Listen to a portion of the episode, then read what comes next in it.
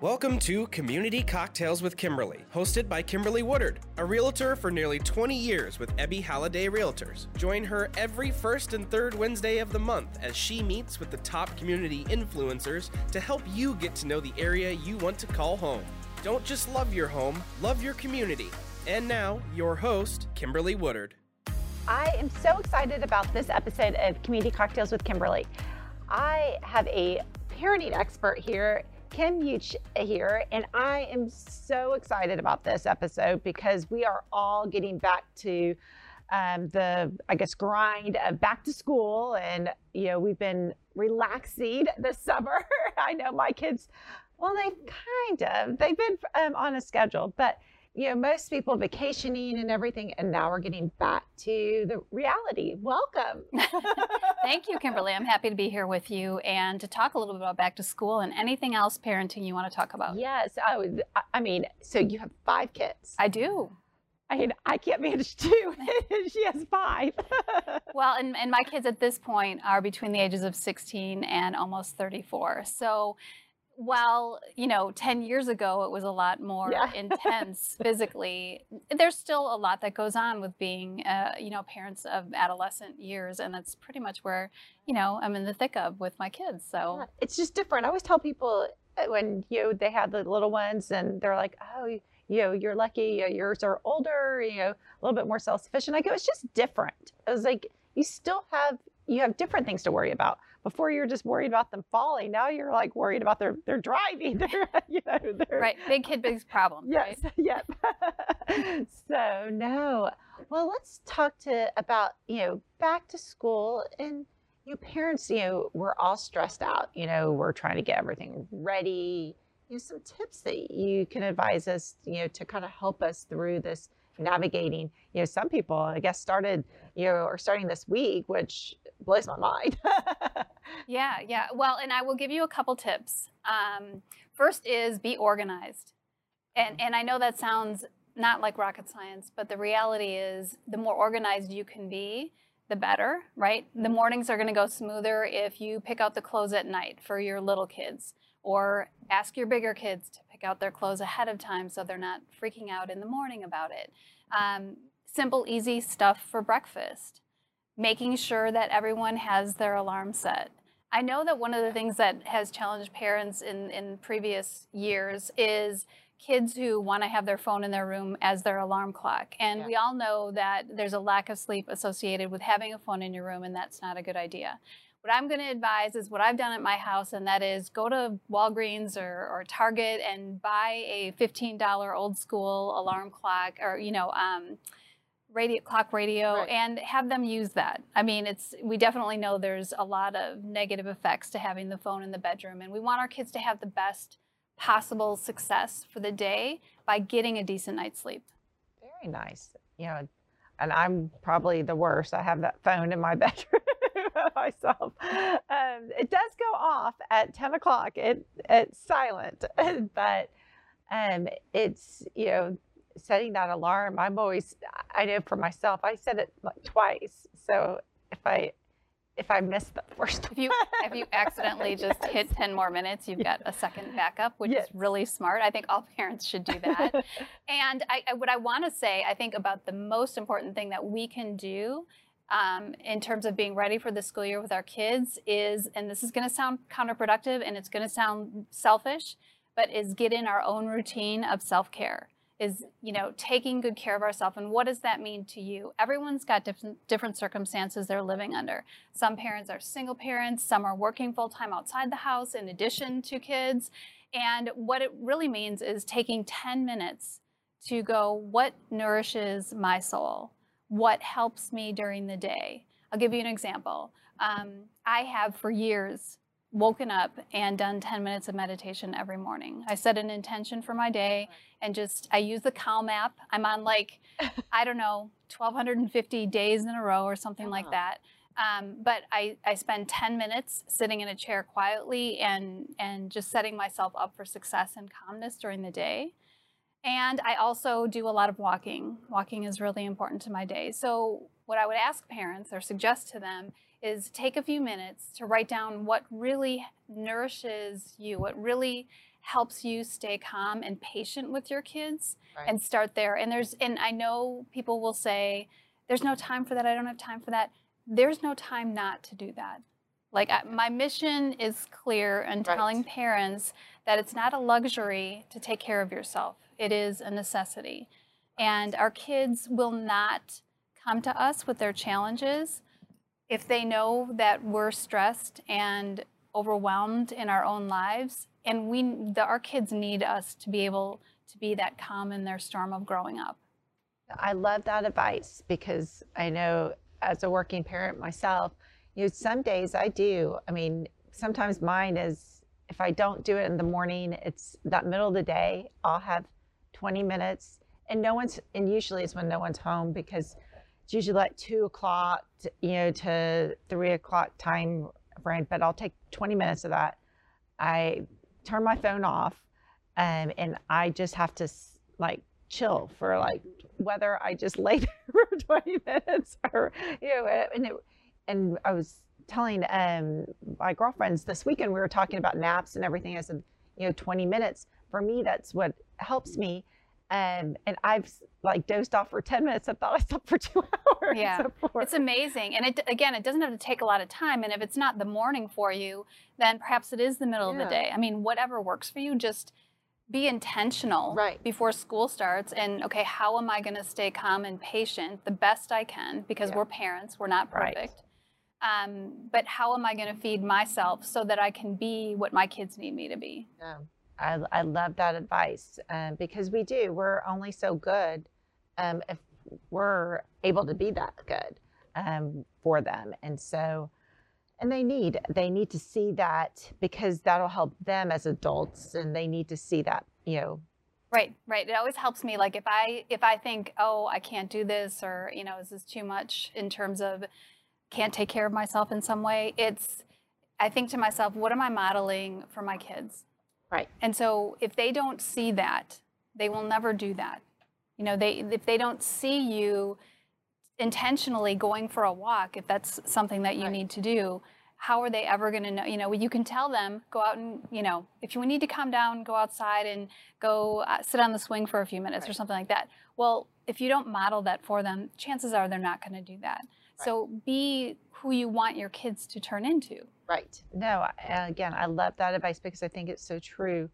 Um, they do. They they're like little sponges, and they're and they look up to us. And you know, from when they were little all the way up, and you want them to follow and have you know nourish them. So then when they go out and you know fl- flood the coop, Yeah. almost, Mhm. uh, which I am about a year away from my first one leaving um, off to college. You know, I want to make sure that he, you know, is ready and that he understands, you know, and has his responsibilities and, you know, that he's able to take care of himself, you know. Another suggestion that I have for you, depending on how old your kids are, is to shift into being more of a coach than a teacher, right? Mhm. And so, what I mean by that is if your child is struggling with something, instead of rushing in to fix it or to make things better in some way, ask, How can I best support you? How can, how can mom best support you in, let's say it's a, um, a homework, a time management. They've got a ton of you know problems that they need to get done, and they're not getting it done. Mhm. Instead of rushing in to you know try and help or save the day Right. as we want to, Yes, we all. as we want to very much as moms um, my suggestion is to ask how can mom best support you because what you're doing is allowing them to understand first that you believe in them and their ability and second that they need to start coming up with how they're going to be more self-sufficient and help themselves so how can i best support you Right. middle school high school for certain even into you know fourth third fourth fifth grade absolutely can be applicable I love that advice too because again, we do see us, you know, as parents, moms, dads, you know, we are, we do, we want to fix it. We want to just fix it and you know do everything for them. Um, but we need to not do that. We need them to learn and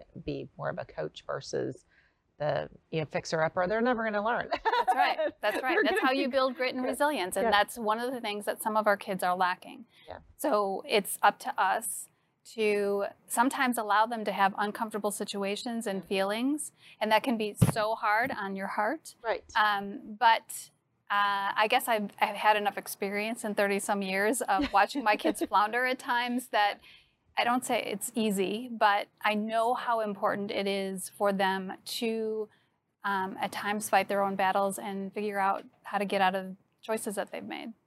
and I agree with that. Um, My oldest has had some stuff, and you know he's had some failures, which really were the best things for him because then he was able to bring success to it. And you know we've talked about it where if this didn't happen, you probably wouldn't be here today. And so everything happens for a reason. And so taking that concept for that, you know, you can't just expect everything to be on that silver platter. You have to work for it. And he's learned that he, if he wants something, he's got to work for it. So, well, let's talk about your new book. I am so excited about uh, reading this. I can't wait. she just gave me a copy, so I haven't been able to read it yet. Um, but I will. And um, let's talk. This it says becoming me while ra- raising um, you. I mean, I feel like so many of us, you know, get lost. And we were talking about this before um, our segment. We get lost in our children, uh, you know, as parents, um, and not really, uh, you know, identifying who we are. And then they leave, and we're like, oh, so who are we? yes, we get very invested, and of course, children are extremely important, Yes. right? But becoming me while raising you is actually quite a bit deeper than just the parenting journey. So, the first part of the book, I talk about the six limiting beliefs I unconsciously took on in childhood, which include things like I'm not worth being heard and I can't trust myself.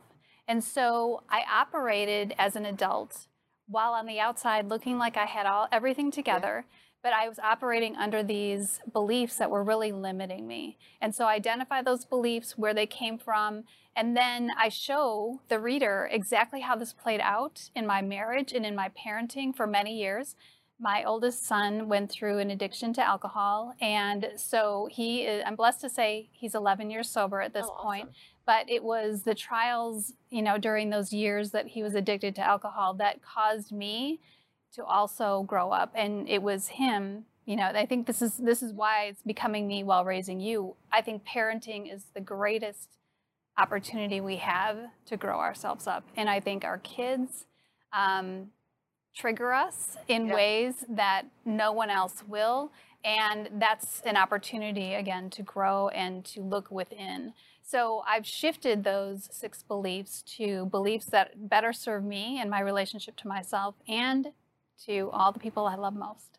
So it's a it's a layered Yes. book. It's a layered book. yes, it is. I mean, and again, I mean, so much because, you know, being a parent or, you know, whether you're a parent or a step parent, you know, raising, sometimes you just get so involved that you forget, you get lost in yourself and, you know, everything, you're doing everything that you think should be done and not really taking consideration what you really want. And you kind of put your wants and needs kind of aside. Um, and then sometimes you know, people end up you know forming resentment later Mhm. on, and that's awful. Um, I think you know you really, in order to be the best person to everyone else, you've got to first nurture yourself. Yeah, and it goes counter to a lot of what we hear in our culture. We are very much wanting to check the boxes and make sure our kids do all the things they're supposed to do and we get them to all the things they need to be a part of. And in reality, again, they're watching us grow and take mm-hmm. good care of ourselves and our emotional well-being is one of the best things that we can possibly do for them. So I'm I, I, m- most of my kids have read this at this point. Oh, wow. And I'll, I'll just tell you that my 18 year old called me. He was in our home state of Wisconsin, and he called me to say he'd read it in two days, which is very unlike Wow. him, and um, that he was super proud of me. And then he put it on Instagram. So as a as a mother of someone who's about the same age, you can. I mean, this kid put this on Instagram. Awesome. So it's been it's been really beautiful to see how it's touched my family members Yeah. to, to hear how it's touched so many parents already. Um, so I'm excited to hear Oh, your feedback. I can't wait to read it. And you know, coming back, you know, you people, the expectations, I think, and you, you know, social media gives that because everyone, you know, looks at the social media. No one's going to post, you know, anything negative. You know, everyone's going to post that everything's perfect. You have the perfect family picture. You have the perfect, you know, kids that are winning awards. You never say, "Oh, my kid lost." Yeah. You know, you just don't. especially teenagers because you know that you have to be sensitive and i have written many things about my about my kids over the years and they're various they're very different individuals. I don't know why i thought my kids would be the same but they're not. No. um, but you know i've been very respectful. Nothing i ever write and and my son who's involved in this book wrote the foreword of the book which meant a lot to Oh. me. So um, but i would never want to jeopardize the relationship i have with my kids by putting something online that might hurt them. However i have also been very transparent about my parenting um, experiences and challenges over the years because i think if we don't talk about these things people just continue to feel alone and like they're the only ones that are going through it. So it's been really important to me to build trust with my clients and also to just gain awareness for the challenges that all parents face by being transparent with respect to my kids Right. um, in those challenges that I've faced. No. Um. Yeah. It's it's just a different. I think it's a different world. You know, with the social media, we were talking. Um. I was talking to one, one of my girlfriends about you know just how things have evolved. You know. When we were growing up and going off to college, you know, we'd have cell phones. You know, we just drove for three hours, and our parents hoped we made it to our destination. Now we track our kids, and you know, we keep them um, and we're you know sometimes probably a little bit too helicopterish um, on it um, and you know it, we're just so involved in that whereas before we're like do our parents even care? They just you know they did um, but we just didn't have the stuff that we have now. Right. and then back to the social media i think people see things and they do feel they're alone. They're like oh well this you know they have the perfect life or they have the perfect this or you know they're not going through the challenges which everyone does you know have Mhm. challenges it's just no one wants to talk about it Right, on- right. But when we do, when we take the time to talk about it, we a learn that we're not alone, Right. and b you know just understand that actually some people. I, I've run groups of moms, and sometimes they're like, "Wow, I I don't have it nearly as bad as you know." Like Yeah, you kind of walk away from it like. "Uh, Okay, I'm. it- It's either like happening everywhere, or Right. um, you know, I don't have it as bad as this person does, and you know that kind of thing. Yeah. So I also think one of the last things I, I would say as a tip for back to school or any time in terms of parenting is to educate yourself on your child's development in terms of their, especially their emotional development for their age okay. what's appropriate? We get kind of caught up in what are the red flags of anxiety and you know like i know a lot of parents i work with are like you know is this anxiety? Is this something you know that kind of thing or what do i need to worry about? And what's important is that we know ourselves so that we can really get to know our children. We're not going to know everything about our kids and we shouldn't However, having a good gauge on your child and what's kind of getting their kind of energetic vibe, is there something really I need to worry about here or not? right Takes you getting to know you well. So your so it's not your anxiety that's coming between you and what might be going on with your child. Does that make sense? Like because we can ramp up each other's anxiety. So when we're calm, when we're in a good space, we can better assess what's going on with our kids.